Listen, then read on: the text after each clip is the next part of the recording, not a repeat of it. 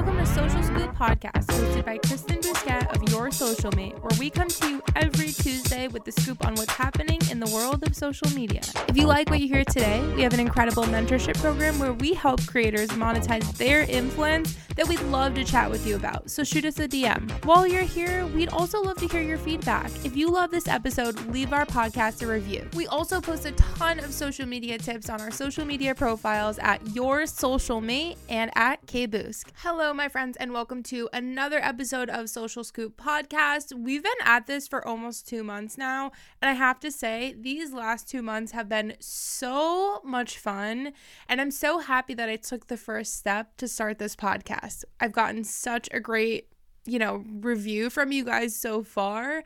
And I only can hope that more and more people will listen, find value, get to hang out with me, and, you know, we can all learn from each other here. Without further ado, let's dive into today's news. First things first is actually a little TikTok news. And I know a lot of you guys who listen to this podcast are really big into Instagram, but I talk so much about TikTok that I really hope you're starting to understand like the magnitude of what TikTok is is becoming and has become. So if you're not on TikTok yet, it is time, my friend, it is time to get on there. I promise it's not as scary as it seems. You literally just need to just do it. Get over your fears, go past them, and just put yourself out there. And I can promise, even if it doesn't feel like it's worth it right off the bat, it will feel like it's worth it eventually. Your videos will start to pop off. You'll be able to meet so many new people, have so many more opportunities, and really TikTok is just such a great tool for any small business owner or creator. So, now that my TikTok rant is done, I do want to tell you about a little bit of news from them. So, they just actually released this noise reducer they just released this noise reducer feature that I have actually used every single time on all of my videos since it has come out. So, basically this feature there's a button when you are going into your editing section on TikTok. It's a button that literally just says noise reducer. When you hit that, any background noise will be seriously minimized, like almost completely gone. So, basically i first noticed just like how powerful this tool was. I was creating a tiktok of this coffee shop that i was at and obviously at a coffee shop you know there's like a lot going on you know there's a lot of sounds and stuff and i didn't want all of it in my video but i wanted the like vibe of a coffee shop you know like the the cups clinking and the machines going. So i hit that noise reducer feature and i mean every shitty piece of noise that I didn't want in there was immediately gone. A lot of the times on Instagram, we get a new feature and we end up having to work through all the bugs and all of the annoyances before it's perfected. I really appreciate about TikTok is that they almost always release a feature when it's perfect. Like this feature could not be better. I really don't think they could have done it any better. So if you ever have any noisy videos or even like noise going on in the background of like your selfie style videos, seriously, just hit that noise reducer feature. It's so easy. Really, really useful. So thank you, TikTok. I'm very happy about that one. Second thing here is probably the biggest piece of news. I mean, if you have not heard this piece of news yet, you've either been off social media for the last week or you, I don't know, I don't know, you really just would have had to been off social media to see it because I feel like everyone has been talking about it on TikTok, on Instagram, literally everywhere. Instagram announced just last week that they are going to be coming back with a chronological feed option. Amazing news here. This is huge. I mean, I have some thoughts as usual. First thing that I think of with this when they said it, I was reading the article. Adam Mosseri actually like went to Senate and talked about this, and I didn't really read a lot about like why he was there but from what i i know is that they basically wanted to have a conversation with instagram based on like what social media is doing to our future you know our our our generation in the future. Obviously, we know social media can be really harmful. So, I think that this, you know, is the reason why he was really there. One thing that they talked about there was this chronological feed option, though. And so, when he said option, I was like, all right, there we go. There we have it. That is the catch. I think that the option uh, is going to, first of all, be the option of do you want it or do you not. This is an option I did read confirmed you'll be able to turn on and off. So if you don't want chronological feed, you like it how it is now, it can stay that way. However, most people do prefer chronological feed, so you could just turn that option on. The other thing is, I think it's going to be a different version from what they said. Like, they didn't say it was going to be exactly the same. So I do feel like there's going to be some sort of catch there where maybe it's chronological, but you know, like X, Y, and Z. I, and I haven't figured out the X, Y, and Z yet or really had any big thoughts, but I just feel like they would have been like, we're going back to chronological. And I, the way they worded it, it almost seems like there's something else that we don't know. And also, maybe it's just because I have trust issues with Instagram, as we all probably do, and honestly should, because it's very hard to trust them sometimes. So, from what they said about the chronological feed, this will be something that is coming in 2022. I read in one article early 2022. I read in another one just in 2022. So honestly, we have no actual release date yet. However, I'm really excited for this, obviously. I was thinking about it the other day and I was thinking about how many people that I've had conversations with recently, especially saying that they are just sick of Instagram. They're ready to get off. Like they want to either move to TikTok or honestly just like stop doing Instagram. Like people are really almost at you know the end of their rope with instagram. I felt it quite a few times as i'm sure a lot of you listening and watching probably have. So my thought was like maybe they've been holding chronological f- the feed option there for this moment when everyone is like fuck instagram we hate you we're leaving. And then they were like but wait we're bringing back chronological you can't leave yet. And i mean you know, from a business standpoint, that's actually really smart. However, it's sneaky and I don't know if I like it. But a lot of things Instagram does I don't like.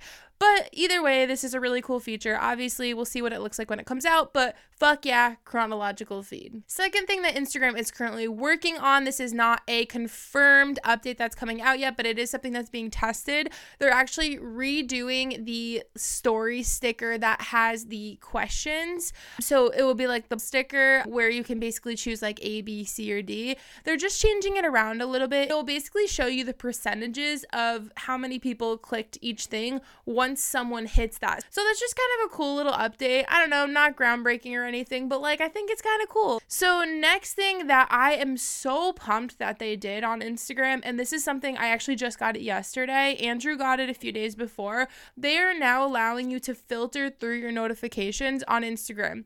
TikTok has done this, and I love that TikTok does it, and I always use it basically like on TikTok now, when you are in your notification section, all the way at the top, you can just choose comments, likes, follows, whatever those options are.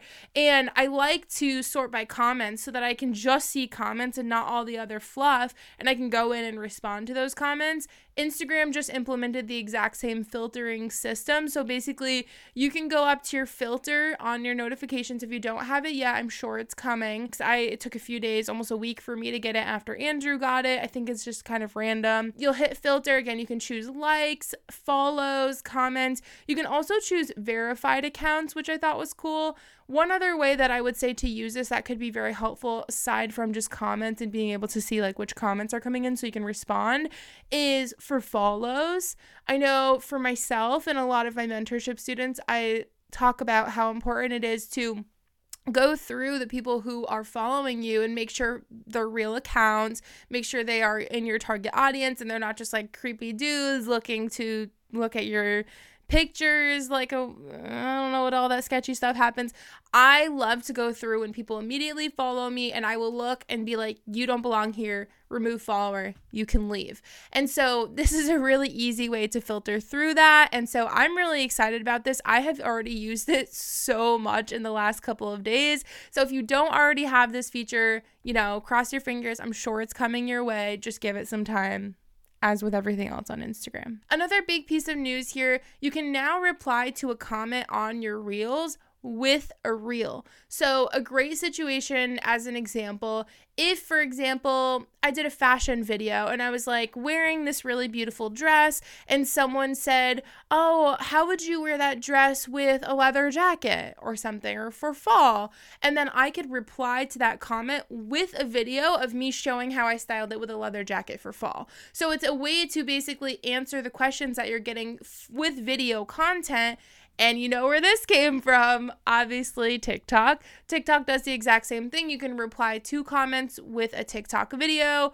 You know, Reels just followed suit. You know, now that I think about it, I wonder if TikTok like just gets super pissed or if they're just in their headquarters laughing like haha they can't come up with any of their own ideas i really wonder because i feel like if i were tiktok i'd be like can you fucking not? This is just getting annoying at this point. You know like you first take it as a compliment and then you're like okay you're just doing exactly what i'm doing and it's annoying now. I wonder where tiktok stands on that I would be really curious to know. but yeah, so you can reply to a comment with a reel now. Honestly, I feel like I probably won't use this that much. I just don't feel like I have a lot of great opportunities for it. I mean, a lot of my reels are social media reels, so maybe if someone asked me a question about social media, I could go in and answer it that way. Um, and that could really be one of the few ways that I can see myself using it, but hey, use it however however you can and and see what happens. Good luck. Another thing that I noticed this morning is that when I was on Social Mate's page and I, you know, how you look at your own profile a thousand times a day, maybe it's just me. I was looking at Social Mate's profile. I clicked on the reel that I had just posted, and when I clicked on that, showed me the reel full screen instead of just showing it to me like a profile post. So that was really interesting. And I remember not too long ago, we talked about this uh, maybe a couple weeks ago at this point, where Instagram is is going to be implementing a lot more full screen video. I was like, oh, maybe this is like kind of the first step in that. Honestly, it really didn't look that different. So don't like freak out or anything. If that's the big change that they're making, then like that's fine with me. We'll live. But yeah, full screen Instagram Reels. It was nice. You could see the whole video. I know sometimes when you look at it from the profile, you can only see like that portrait size of the reel and you can't see the top and the bottom. So a lot of people mess up with text, putting it up there where you can't read it. This is a way to combat that. So it could actually be really helpful, but we'll see how it goes. Just a couple weeks ago, I want to say at this point, maybe it was last week, I talked about Reels being posted just in the Reels tab, not to your Instagram feed. So I recruited a ton of my mentorship students. I think there's like at least 10 of us now playing around with it. And we have been experimenting for the last seven to 10 days. And I have some results that I wanted to share with you because it's actually really impressive. So I'll tell you my personal experience first. So what I did was I took my TikTok videos and downloaded them without the watermark. That's very important, without the watermark. And I posted them to the Reels tab. And when I did that, I posted them mostly at night because I did have a couple days where I tried it during the day and they did horribly. So when I posted them at night, I noticed a lot better results, and a lot of my mentorship students agreed with that. So that was one big finding that we had that the nighttime reels that we posted just to the reels tab did perform a lot better. So that's something to think about also, what I noticed was that when I use the collab feature, they got a lot more views as well. So, what I was doing was I was using these social media reels and I was posting them to both my account, K Boost, as well as the social media account, and they would get a lot more views collectively. So, if you do have an account where you can use the collab feature, that would be great. What I did was I actually just like after a day or two, I removed Social Mate as a collaborator so that it wouldn't be on the Social Mate feed because I'm very particular about that how that looks and it was not going to look cute in there but yeah i just removed it after and it was it performed a lot better than most of the other reels that i posted. Another finding that we all collectively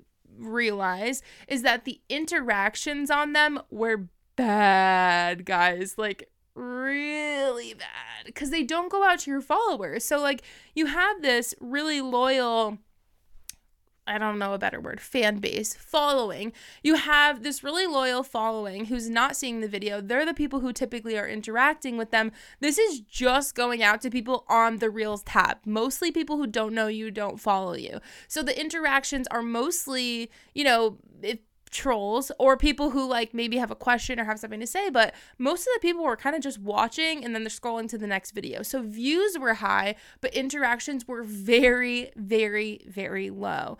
Now, does this affect your engagement rate? It does not. So that's why I was kind of like, I don't really care if I'm just going to the Reels tab. Like, I would rather put this content out there to hopefully reach new people, bring in new followers, than, uh, you know, like not because I'm worried about my engagement rate. Thankfully, because it was not going to the feed, it did not count towards my engagement rate. So definitely something to think about if you're a little nervous. That's something that we tested and it did not affect it for majority of us. So another thing here that we kind of found found out was just how much new people it brought in and how much reach it brought in. I want to read you a couple different statistics from two of my mentorship students who tracked their stats from day one until after we were kind of finished with the first week here. So, one of my girls, Megan, she did this experiment with us. In one week, she had followers increase by nine, which I know isn't like a huge number. However, like nine solid followers in a week is really fair. Like, don't feel like you need to be gaining hundreds and hundreds of followers. It's just not realistic. Nine followers in a week, I would say, is like a pretty good week. So, that I was happy with. Her engagement re- rate increased by 0.2. So, her people, while this doesn't while the reels don't affect the engagement, what was happening was that people were coming to her page and more people were interacting with her posts, not just the reels. So she did have an engagement rate increase as well. Her reach increased by 4,400. So she had a lot more people coming onto her content. And then her reels interactions increased by 764. So she did get pretty good interaction on at least a few of her videos to have it increase by 764. So that was Megan's results from one week of just posting them to the Reels tab. And she did say that she did this daily. So that was a full seven days of posting them. Another one of my students, Paula, had some crazy results. So she is someone who she didn't post a ton of Reels before. So obviously take that into consideration. She posted several reels not to her feed in this week, and she had 412 new followers come to her page in one week. And I was like, holy shit. That is insane. So that's huge. And I will say one other thing to note when you have an influx like that, 400 followers in one week, it's very hard to go through and say like you know how i was saying before you know you don't really belong here you can leave or like you're a creepy dude you can leave. It's very hard to go through 400 new people but i would just say like start to monitor who's newly interacting and then who's not. You can always go through later and start to kind of get rid of some people that maybe don't need to be there. But 412 followers in a week her engagement rate went up 936% she had one video where i think hit like 2 million views, 1 million or 2 million views. So one of her reels popped off and her engagement rate went up like crazy. Her account reached was plus 1.6 million. So 1.6 million higher than it was previously. So, I mean, she had some really great results, obviously. So, you know, everyone that I did this experiment with had mixed results, but I will say a majority of them had at least a few videos that got a lot higher views than their typical reels did. Not everyone gained a bunch of followers, not everyone, you know, like had these super super crazy results, but majority of people had a very high performing reel compared to how their reels typically perform. So, definitely something to kind of play around with here. I hope that this was really helpful for you. We always love doing these little experiments to kind of like figure out what works and what doesn't, and I love to share it here with you. However, one thing I will say, shameless plug, our mentorship program, we do cool stuff like this all the time. Also, next year on January 1st, the program is almost doubling in price. We were just offering way too much for way too low of a price, especially compared to our competitors and how much time and energy and effort that I put into this program. So the price is going up quite a bit. So if you're interested in the mentorship program and you've been considering it, now is the time from now until the end of the year. You get it for 597 or you can do a payment plan of 165 a month or next year it's going to almost it's doubling. it is doubling.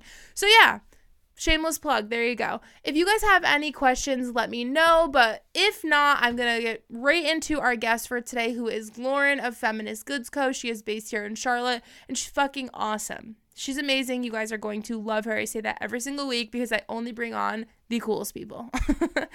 and here's Lauren. All right, everyone. So I am here today with Lauren of Feminist Goods Co. And I am so excited. It's funny because this is actually our first time, quote unquote, meeting because we've talked a ton on social media and I can't believe we live in the same city and literally still have not met in person. It's ridiculous. It, no it really is. I feel like I do that with a lot of people on the internet. I'm like, yeah, my all my friends and everything, but then when it comes time to actually meet, I'm like, wait, I have to leave my house. I don't know if I'm prepared for that. your house is a huge commitment. it honestly is. It really is. So, for anyone who doesn't know you or doesn't know about your business, I would love to hear just a little bit about, you know, you and your business and also how you got started. Yeah. So I'm Lauren. I own and run Feminist Goods Co. I started out writing really mostly. So, probably about five years ago, I was freelancing for a bunch of different publications and really found myself talking about the same things, which was you know, how to build a life that you're actually happy with, and things like creating healthy relationships, like feeling good in your career, kind of stuff like that. And I felt like I wrote that story so many times that I kind of ran out of different ways to tell it. And I thought, like, how can I make things that will help people do this like in actuality so what can i make that somebody can pick up and drink coffee out of in the morning or hang on their wall or wear that's going to make them you know feel supported and feel like encouraged and yeah, feel like themselves. So yeah. that's really where it all started. And it's been almost five years in business, which is crazy. Time flies. Um, it really does. It'll be, yeah, five years in April. So yeah, so that's about me. I am a that's writer product maker. So it's it's funny. I totally never knew that you started off as a writer. So what are some of the publications you used to write for? I wrote a bunch for like Elite Daily, HuffPost, Redbook, you know, sort of in that niche. So it was like lifestyle for yeah. 20 things. And I at the same time I had a website that no longer exists, but it was called 20 something living and I had a team of 40 writers writing. Oh my gosh. Um, yeah, so we made a bunch of content basically targeted to you know women in their 20s and 30s you know working on yeah. their life and themselves. So it's it's a full picture. It all comes together. Yeah i so i mean first of all i'm not sure if i ever had this conversation with you but i also used to work in digital media. So i used to write for stylecaster and brit and co. and total nice. beauty. So i'm really surprised that we never like crossed paths there. But it's funny that you have like this whole like past life of business and it's you do something so similar now but it's so different at the same time. So when you were getting into like actual product i mean that's a big change from writing. So how did you like even realize that the product that you actually make you know from scratch how did you even figure out how to start and make all of that stuff? And then i'm sure you also have products where you had to kind of like source different things mm-hmm. that you customize. How did that whole process go for you? Because I feel like that's a very confusing and overwhelming process. I honestly, I just figured it out. I have always been driven by like words and phrases, which I think is pretty obvious from the stuff that I make. So that's for me where everything starts is like, what is the phrase going to be and what is the intention? And then what is a physical object that can help you realize that. So when I first started, I started just with enamel pins because it was like at the height of the enamel pin yep. like craze. And I basically did a ton of Googling, talked to everyone that I knew that had ever made anything and was like, help me. yeah, right. uh, and giant shout out to Rebecca Hinders. She used to run Weird Empire and is like a creative genius and just all around amazing human being. And she really helped me when I was like starting out and was like, I would say, I don't know how to do this. Like, how do I do it? And she yeah. point me in the right direction. And I think that is so useful and so kind and like for anybody that wants to make anything like finding people that you can turn to and ask for help. yeah, I mean that's so true, especially with pins. I don't know if you know Andrew also makes pins. That's like what he yeah. does uh full time. So he's like deep in the pin world. And I remember when he was first getting started, he did the same thing. He was like, I have literally no clue how to make a pin. Like, where do where would I even go? And I know he was like deep in Alibaba, and that's where he mm-hmm. still gets all of his stuff manufactured. He has a manufacturer that he found there, but it was definitely like a lot of trial and error for him, as I'm sure it was for you too. Like he had so many products that he would get, and then you know, there would the quality would suck and he wasted a ton of money and then would have to get it remade somewhere else. And then he finally found manufacturers he could count on, but it was a process. Yeah, it definitely is. I still, I mean, I still have stuff like that happen. Like I, I switched probably, I don't know, eight months ago, how I do mugs because I had probably like a total of 400 mugs show up that were unsaleable. No.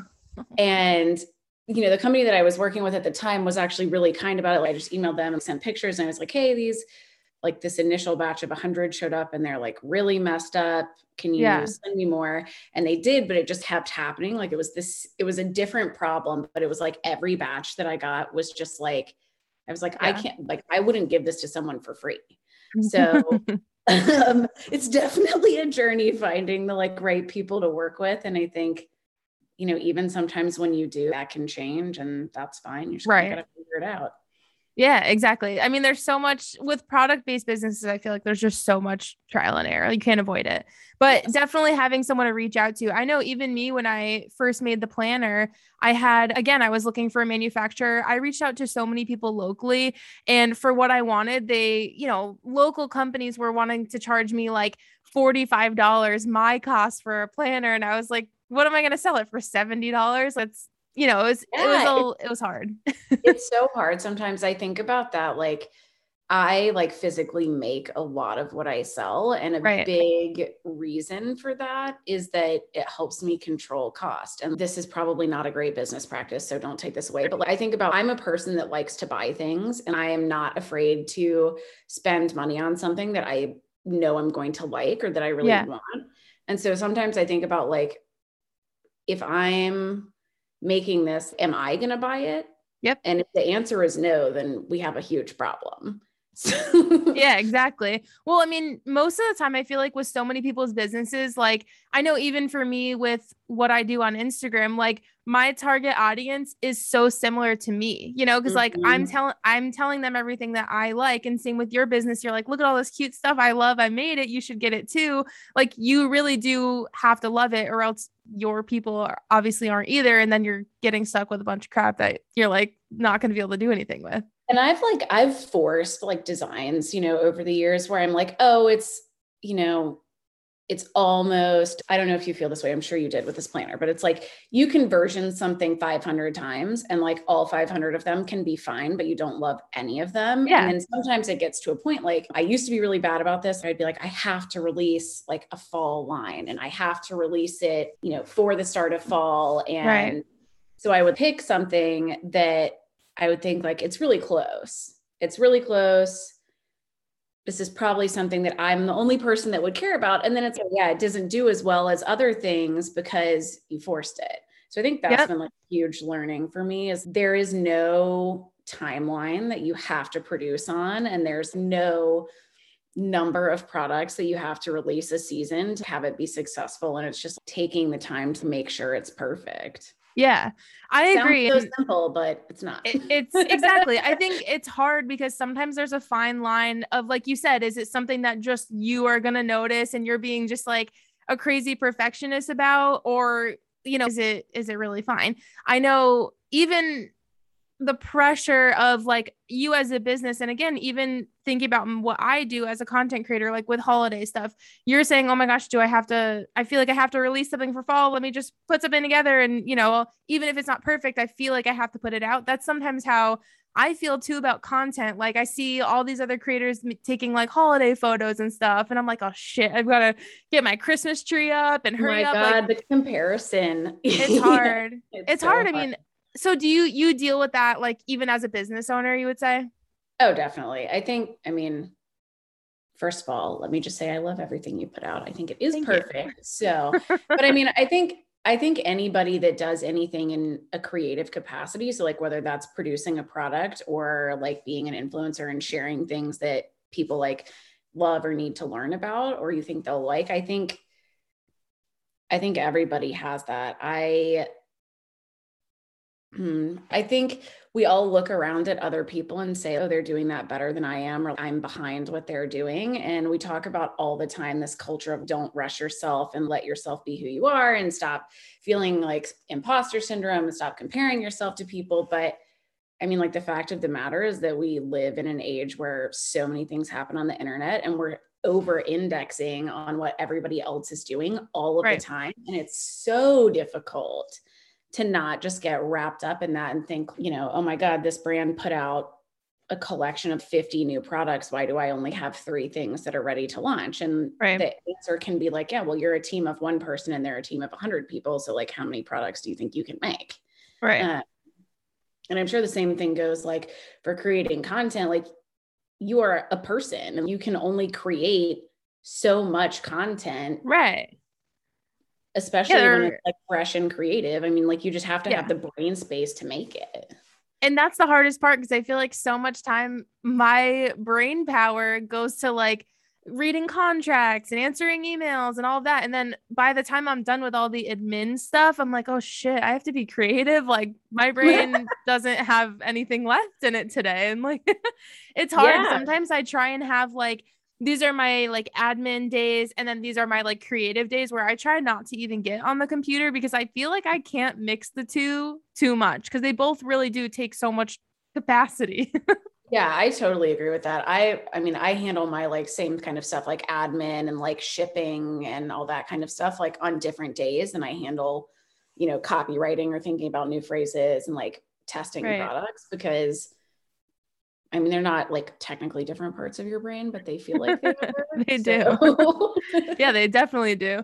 So, when you first got started, I am curious to know. So, I know, like, I'm thinking about Andrew with his pins. His first year that he was in business, I think he ended up like being in the negatives. You know, like he was just building his community, just building his customer base. And obviously that takes time. But again, I think it's one of those comparison things where you see businesses, they post three videos on TikTok and now they're making a $100,000 in sales. And you're like, but what about little me? You know, what did your first year of business look like? Was it as successful as you thought it was going to be? Or, you know, like were you kind of struck with, oh shit, this isn't going to be as easy as I th- thought it was going to? So I I think the thing that has benefited me is that my ex I have no expectations. And when I started, I really had absolutely no expectations of how it was going to go. I just like knew that I wanted to try it. Yeah. And that essentially made the first year a success. So the first year I only made pens and I came out like in the green, but not by much at all. Yeah. Um, but I was just like so incredibly stoked that I had like concepted them and figured out a way to make them, and that like right. a handful of people bought them and loved them. And so I think you know having having less expectations really helped me in the in the upfront, and then also just having like people that rallied around me. Like I was talking to my best friend from high school. Actually, we met in fifth grade orchestra, but oh. talking to her last night just about about pictures, and we have you know all these pictures from when I first launched pins that she was helping me take in the yard in front of my apartment, and it's just funny to look back and be like, I had no idea what product photography like was or should be and it didn't hold us back at all because yeah. I was like called her and I was like, hey, I finally like these pins are actually here and they look good enough to sell and we need to take some pictures. So let's like go stick one in a fountain. That's just how it goes though. Like it's it's trial and error. That whole first year, I'm sure you just learned so much. Like you must have been just soaking up mm-hmm. information every day. Everything, you know, was a learning experience. And I feel like even after the first year, like you're probably still learning today all these different things that you know, if you knew them when you first started, you would have been like, you know, maybe in a different yeah. position, but it's mm-hmm. hard to learn everything before you start. I think you have to learn as you go.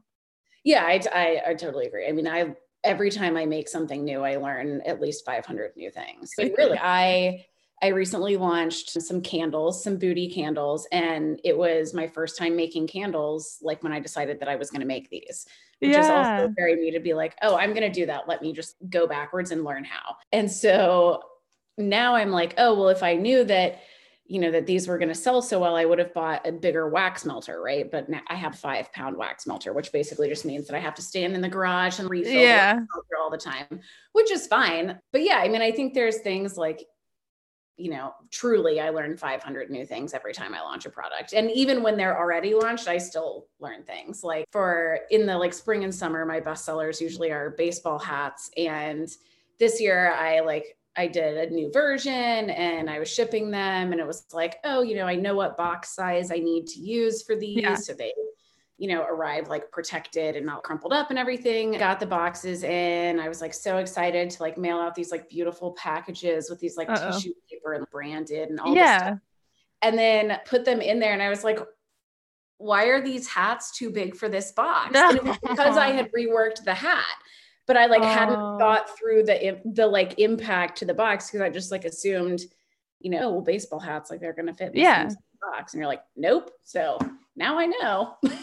yeah, again, but that's one of those things like you're one person. You're like, if you had a team who was like, okay, you know, shipping and logistics team, they would have been like, Lauren, you need this size box. But like, you know, you're only one person. That's stuff that like, you know, you again just have to figure out as you go because sometimes you can't think of everything as it's happening because again, like we said, you're doing all this admin work, you're doing the creative stuff, you're doing shipping, like there's a lot of tasks to get done. So it's hard to think of everything. Sure.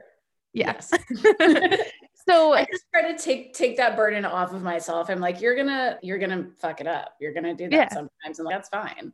And right. like with the boxes, was it unfortunate that I had a couple hundred boxes that were the wrong size for everything? Yes. But did it like in the universe? No, it was fine. Right. You figure it out. Yeah, you learn as you go. Exactly. So was there a point when you realized that social media was like really helping your business? I mean, I guess I'd love to hear about social media and your business and like how the two have worked together.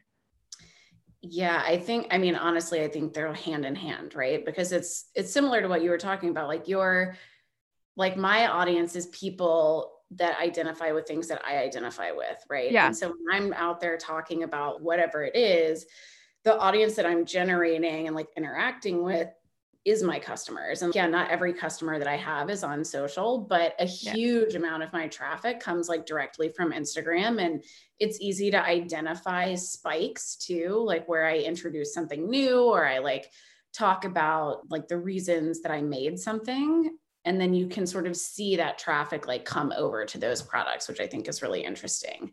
So, I mean, I think like social is a core component to business. And I think, you know, particularly now that's not going to change. And right. being on like new platforms like i you know i joined tiktok and i was like oh this is so easy. Let me just like whip out some videos. And then i was like oh wait this is actually really difficult.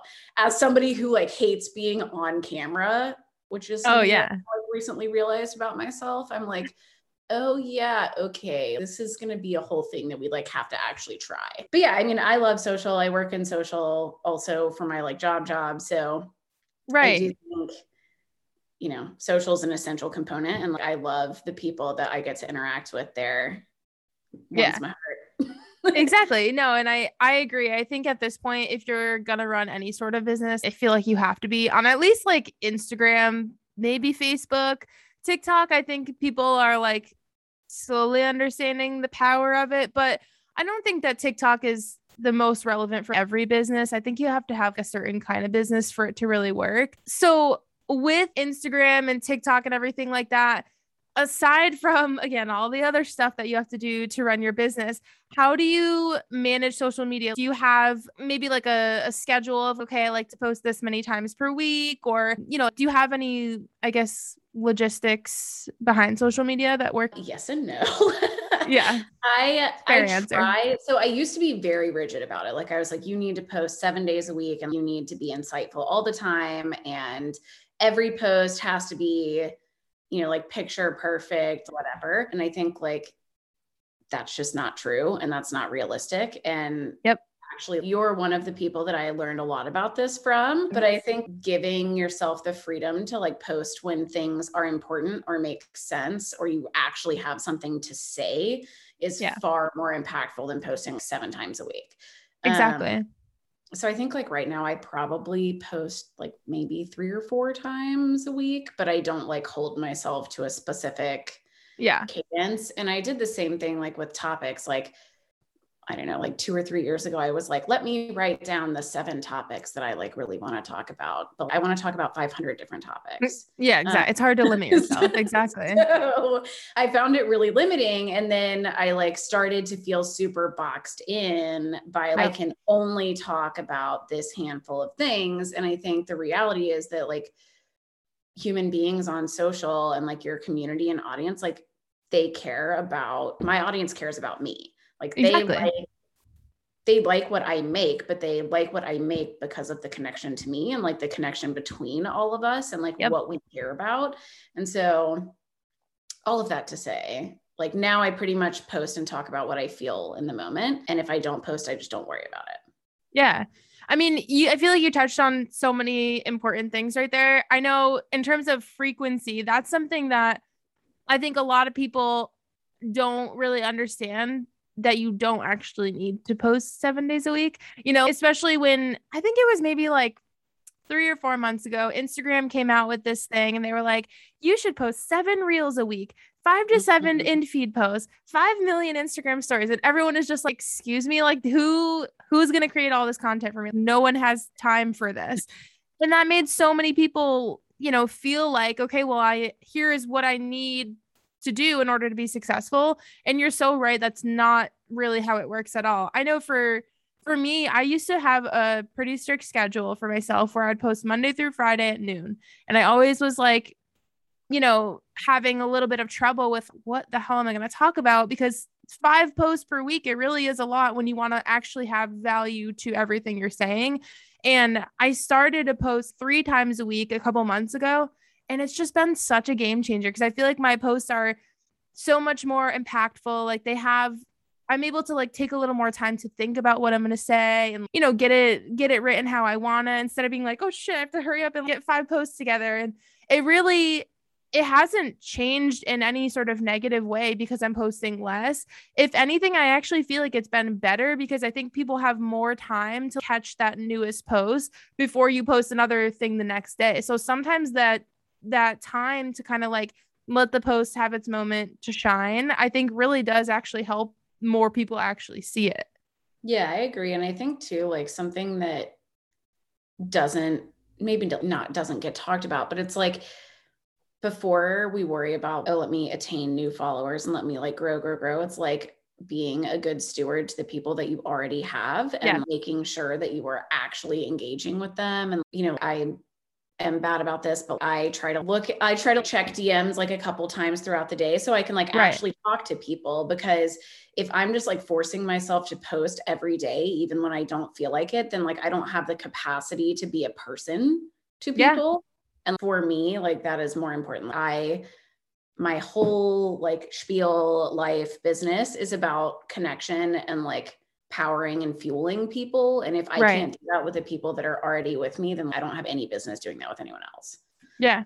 That's it's a good mindset to be in because I think maybe less now, but I know like last year, years before that, everyone was like, I need to gain followers. I need to gain followers. Like it was all about that follower number. And I think people are starting to realize more and more now that it really is so much more about the community. And, you know, even with Uh, from an influencer standpoint working with brands like brands are looking less at the follower number and more do they actually have an audience that gives a shit what they have to say because again like if you mm-hmm. don't what do you have you have a number that says you have this many followers but like it's not actually doing anything for you yeah. And I think so much of that too is it's interesting to think about how that's based on like the capabilities that tools allow you at different numbers. So, you know, like the 10,000 mark for being able to add a swipe up versus now can just add a link. I think some of those sort of like arbitrary technology limitations to sort of fuel that. And yeah.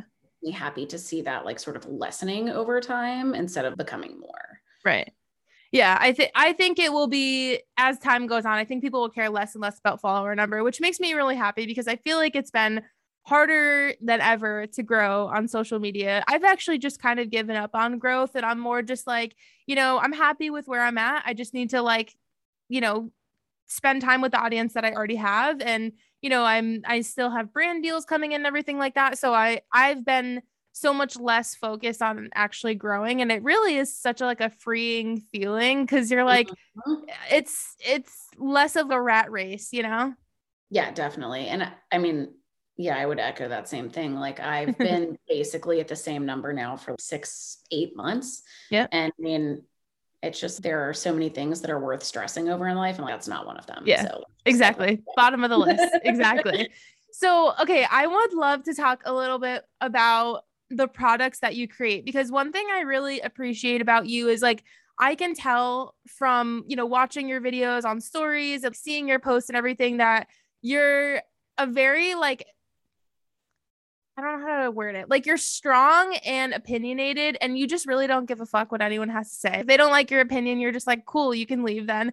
I remember you had uh I think it was like maybe late last year, you had like some some Karen situation and who like emailed you mm-hmm. and didn't like your products and this and that. And I remember you just being like, okay, what about it? And so I love that you are very vocal about things that you're passionate about. And I I guess my question for you, with all of that being said, is how did you get to the point where I'm sure I'm sure your internet hate sometimes still gets you. You're a human at the end of the day.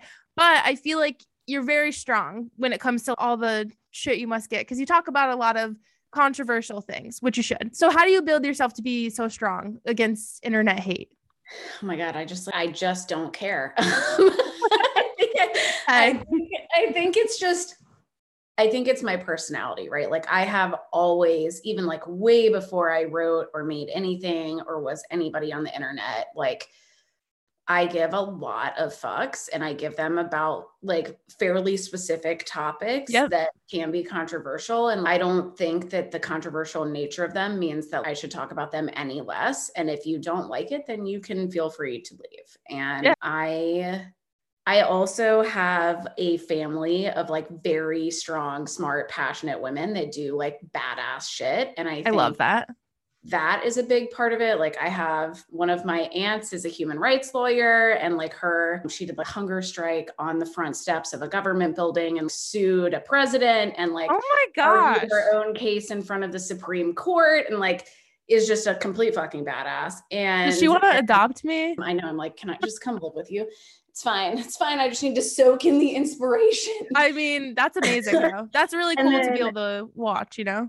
Yeah. And then my mom um, is a physician and is absolutely brilliant and is like a huge steward for the addiction community and like helping people find their way out of it and like supporting families and like that's incredible and amazing and important work. And so I have right. all these role models around me in my family and like in my friend group who like I feel like I look at them and I say, you're actually out there doing the real work that needs to be done. So the least I can fucking do is talk about it. Yeah. Yeah. that's, I mean, that's a good way to think of it. Yeah. You're not wrong. so sometimes, I mean, like sometimes that's what I think, like probably a year or two ago, I was like, should I be making product when I could be like becoming a lawyer and actually helping people? Because what helps people more, a coffee mug or a lawyer?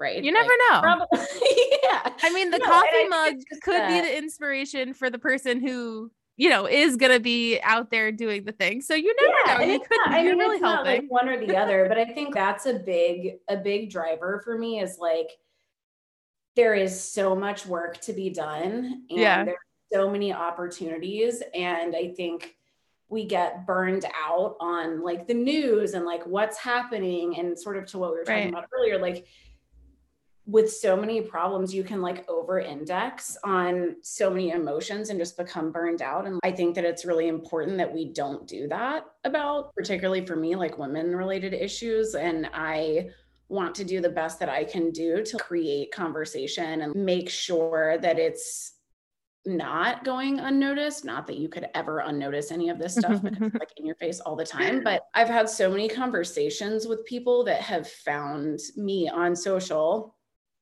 and who want to like talk about it or learn about it or don't have anyone that they can turn to to talk about, you know, Supreme Court issues and like right. like abortion and things like that. They just don't like have anywhere to turn. Yeah. I do not want that to be the case. And so, right, exactly. Be a small part of making a difference in that, then like I'm down to do it, and I don't really care if you don't like me. Yeah, and I, I mean, I love, I love that mentality because, like, at the end of the day, I think there are so many. I mean, whether you're a business owner or again, influencers, content creators, whatever, who have this platform, whatever it may be, and they're afraid to talk about things like that because they're like, oh, I don't want to lose followers or I don't want to lose customers. But, you know, at the end of the day, I think it's important that you're talking about all of these different things because if no one's talking about them, then, you know, how is anything ever going to change? So I think it's ballsy. And I wish other people had the balls too to be like, you know what, I'm going to talk about things that I'm passionate about, whether they are controversial and I'm going to lose followers or not, you know? Yeah. And I, I mean, like, I did lose followers when I released yeah. like my fuck Trump earrings, which yep. I was like, why were you here in the first place? You know, like I I did lose followers over that and get hate mail over that. And you know what? That's fine. Invite right. you to send me a hate mail so I can hit the delete button and continue. yeah, I think it's just it's worth it. It's just worth it. Yep, 100%. 100%. So you have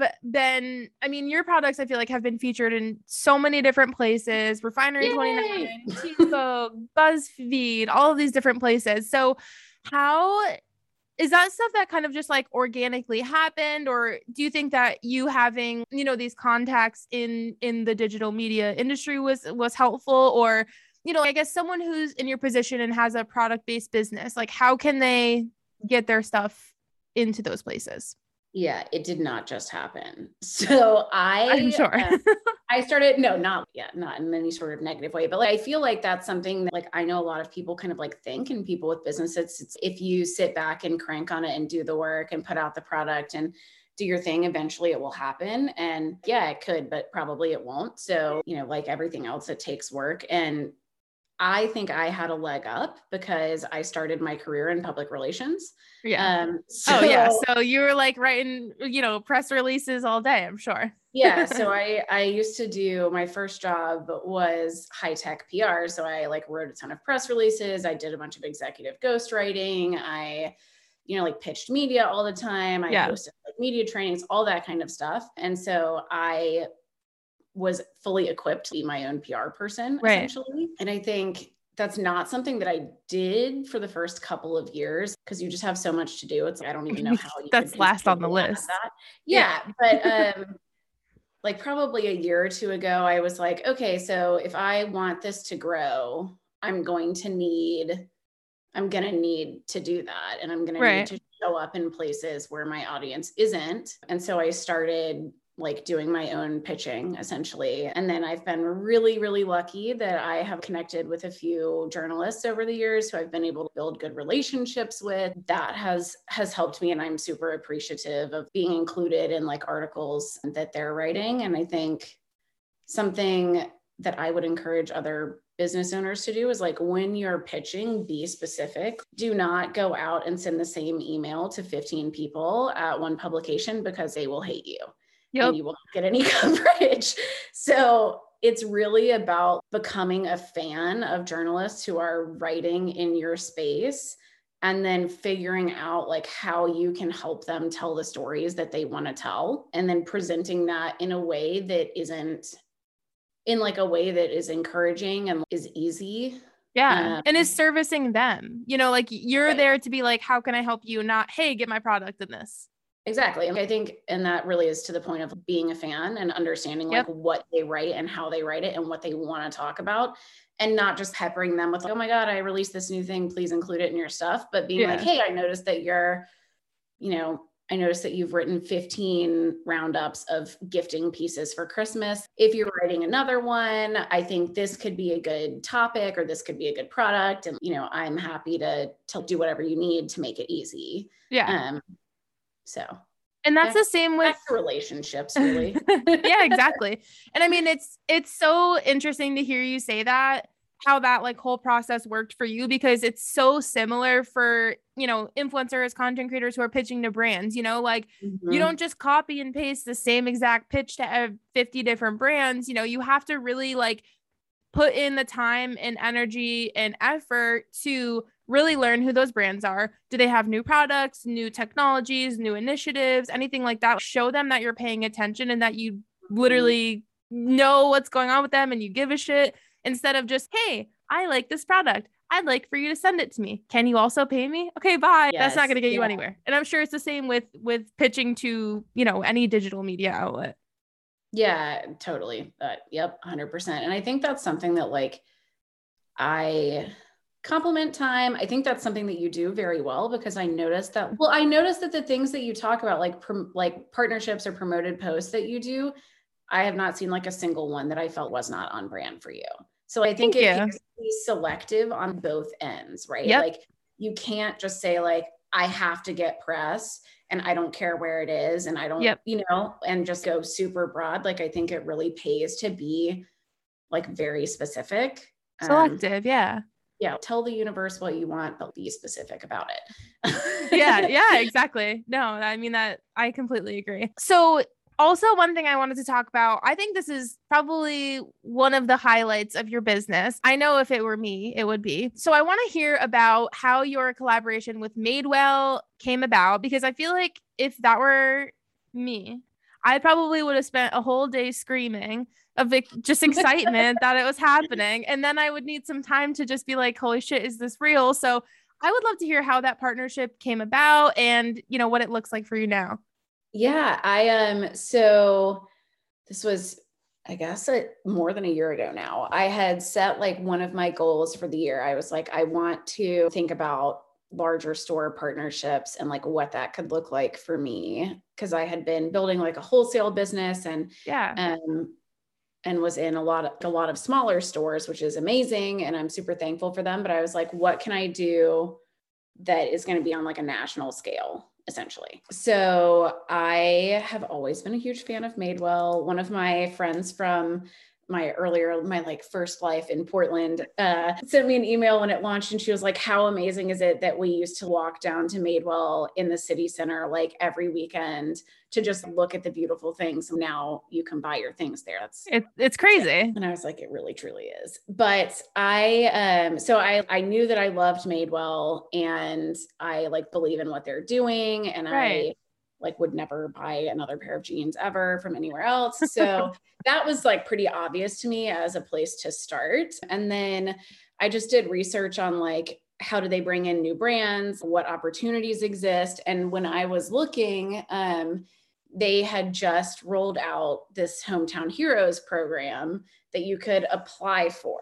Okay. Um, so I can't remember what exactly the application entailed, but it was like essays and product and like reasons for being and like how it connects yeah. to their audience and all that kind of what you would expect it to be. And it was a partnership with this group Nest, and Nest is focused on small businesses and makers globally.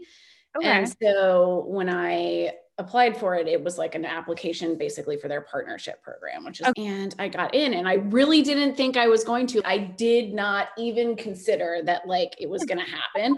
Like I was like, oh, I put this on my vision board for the year, like better send in an application. So I like feel like I did it. Right. Yeah. Yeah. and then when I got in, I was like, oh my God. And yeah. Like, cue absolute catastrophic panic about having enough stuff. Oh yeah, that's a good point too. yeah, I posted the other day this video of like my last Black Friday packing experience and it's just like bonkers. Like I was sitting in like a closet in my office, literally surrounded by 400 boxes. Um, and that was like because I onboarded to Madewell immediately before holiday. No, so oh my like, gosh. Yeah. So it was Little like panic. Very panic, much panic. But I just, it really honestly still feels surreal to me, like when I get orders from them because I just, I love their brand so much and their store so much. And I'm like, yeah. how on earth is it even conceivable that I'm like part of this? And that not only am I part of it, but like, I onboarded for the Hometown Heroes program, and then they invited me to stay on as, as a seller afterward. So that's like a six month ish program. Okay. So now I've been part of Madewell or on Madewell for about a year, a little bit more than a year. And yeah. I've got to like refresh my offerings with them a couple times. And I feel That's like amazing. but it's just amazing. No, it, I mean, it's, I want to hear all the details because I, it just feels like one of those things when you're a small business owner, you just feel like it's like you and your little business and you got your people, but it never feels, I mean, at least for me, maybe, maybe other people feel differently, but I've never felt like my planner would be in Madewell. You know, like that's again, like maybe somewhere down the road if it like happened to blow up or something, but it's just got to be the coolest feeling to be like, holy shit, I can literally go on this website that anyone in the country can just pop on and people, thousands of people probably do every single day. Like it, it's it just is. so cool. It's very cool. And I, I truly, I'm not just like being whatever about it. I really did not think that I would get into it. Like, I really thought I was going to submit this application and they were going to be like, how cute. This girl is working in her closet on hats, like hard pass. Um, so if I can do it, literally anyone can do it. And I love um, that. Maybe the next step is we get your planner in there. All right, let's go. yeah, I've so actually this is something I did want to talk to you about. So I know that um like you're a great example of this. Also, I think of my friend Maddie Ever. Do you know Maddie? Mm-hmm. Yeah, I was gonna say, I feel like this Charlotte small business community is very small. Everyone has to know each other. I think about you guys, and, and there are so many like local shops in Charlotte that like small businesses like you guys have stuff in. And I'm always like, damn, I should really put the pedal to the metal and try and get the planner into some of these places. So how does that process work for you? Yes. Do most places just kind of like have you apply, or for anyone who would want to get product into a shop, aka me and I guess other people who are listening, what does that process look like? Yeah, I we can make that happen. That is very happy. All right. Um, no, we'll talk about it later. okay.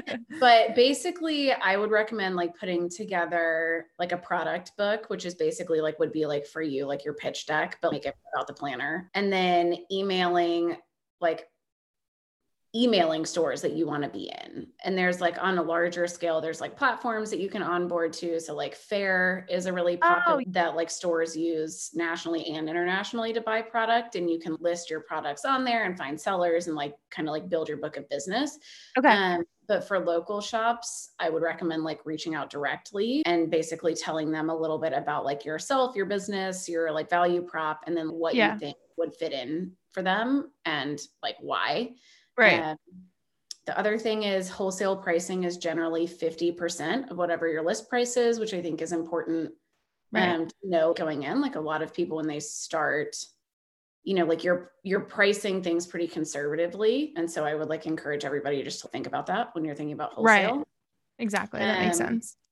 But yeah, in Charlotte, I think uh the community is amazing. And that's like one huge benefit of being a maker here is that Charlotte is very, very passionate about small businesses. Seriously, and, yeah. And to that point, we just opened a new store in Camp North End called Loque, which is in Huga, which is like in the Mount yes. area. And that has, at this point, I think 23 small businesses from Charlotte wow.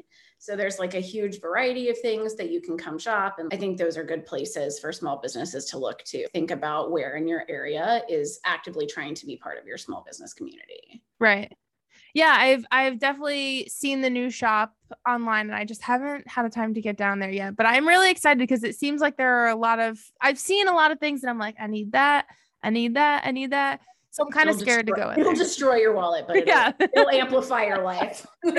I mean, it's a fair trade. I'll take it. so to kind of wrap this up, I would love to hear if you had like okay, I guess I have two questions.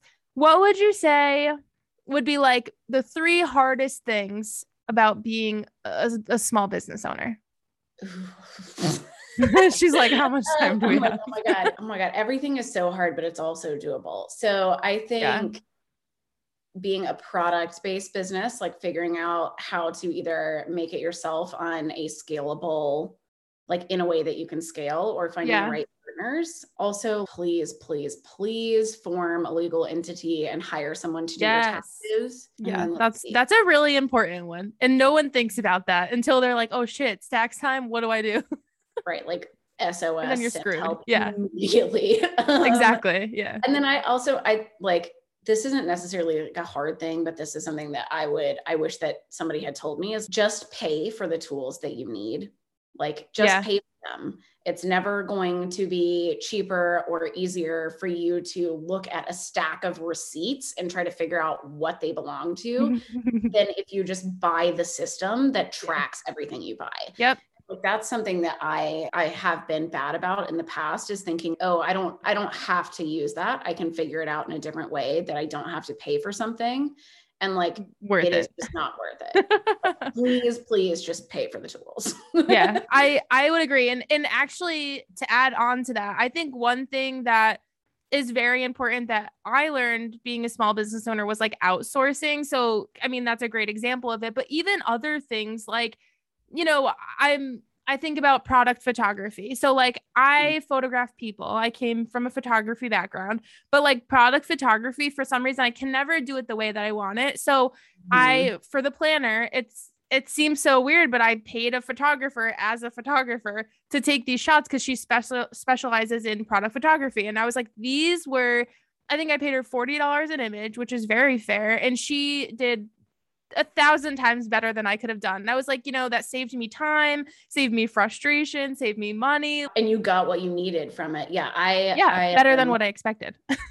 I signed on with a monthly, basically like a monthly retainer for a product photographer a couple of months ago. And Yeah. I, every time she sends me pictures, I'm like, why did I not do this five Yep. years ago? Truly, absolutely painless. It's worth the money. She's Yep. so good. She's so creative. It's just worth it. Please pay for the things that you need. yeah yeah exactly tools outsourcing whatever it is yes there's there's a lot that you can do but what do you excel at and what do other people do better than you do let them do it right. And, and like value your time or, you know, think about the value of your Right. time. Like, is it worth the, to me, when I think about product photography, can I take a usable image? Yes.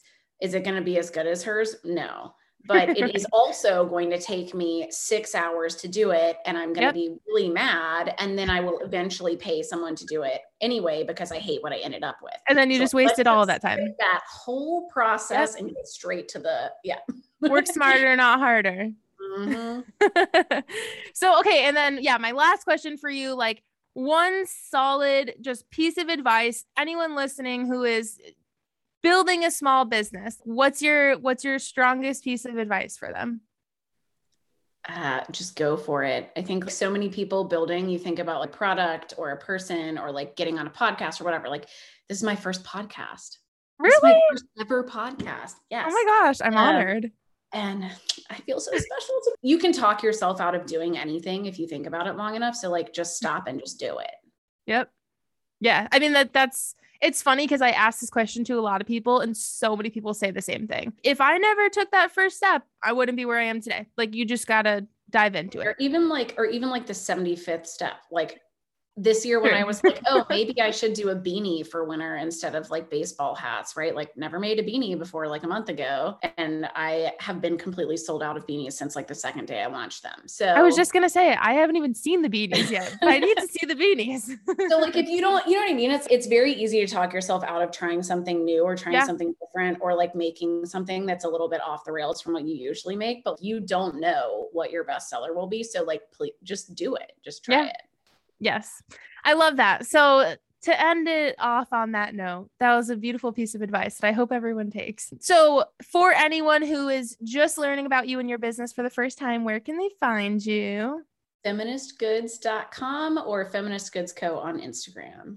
And TikTok. my TikTok, but I'm I'm not ready. I'm not ready. I, I have some personal work to do on that. I was actually curious about it when I was like getting everything prepared for today. I scrolled all the way to the bottom of your website and I was like, "Oh my god, she has a TikTok." And I was like, "Look at this." So, I I'm glad you're on there. It takes it takes time. It's a lot. I'm trying. I'm trying. We'll get there. That's yeah, I mean, look at you took your own advice, you took the first step. I did. I did the thing. Now we just need to blow it up. exactly. Exactly. Well, yeah, so you guys can follow her on Instagram, but I mean, go follow her on TikTok too so we can just start blowing this up ourselves right now. I could girl up. well, thank you so much for coming on. This was awesome. I'm glad we finally got to actually have a face face to face conversation. we got to hang out. Yay. I know. I know. I'm ready. So, yeah, we'll we'll have to figure something out soon. But thank you so much for being here. And I hope that everyone got something very valuable out of this. I know every time I have conversations with small business owners, I'm like making a mental list in my head of all the shit I want to go try now. yeah. So I love leaving these conversations feeling inspired. And I hope that everyone else does too. So, yeah, thank you so much for being here. And we will talk to you again soon. Thank you so much. Thank you so much for listening all the way to the end. I hope you love this episode. Don't forget to give us a review and also give us a follow on social media. You can find us at KBousq, K B O U S Q, and at Your Social Mate, S O U L, Soulmate. we'll see you guys next time.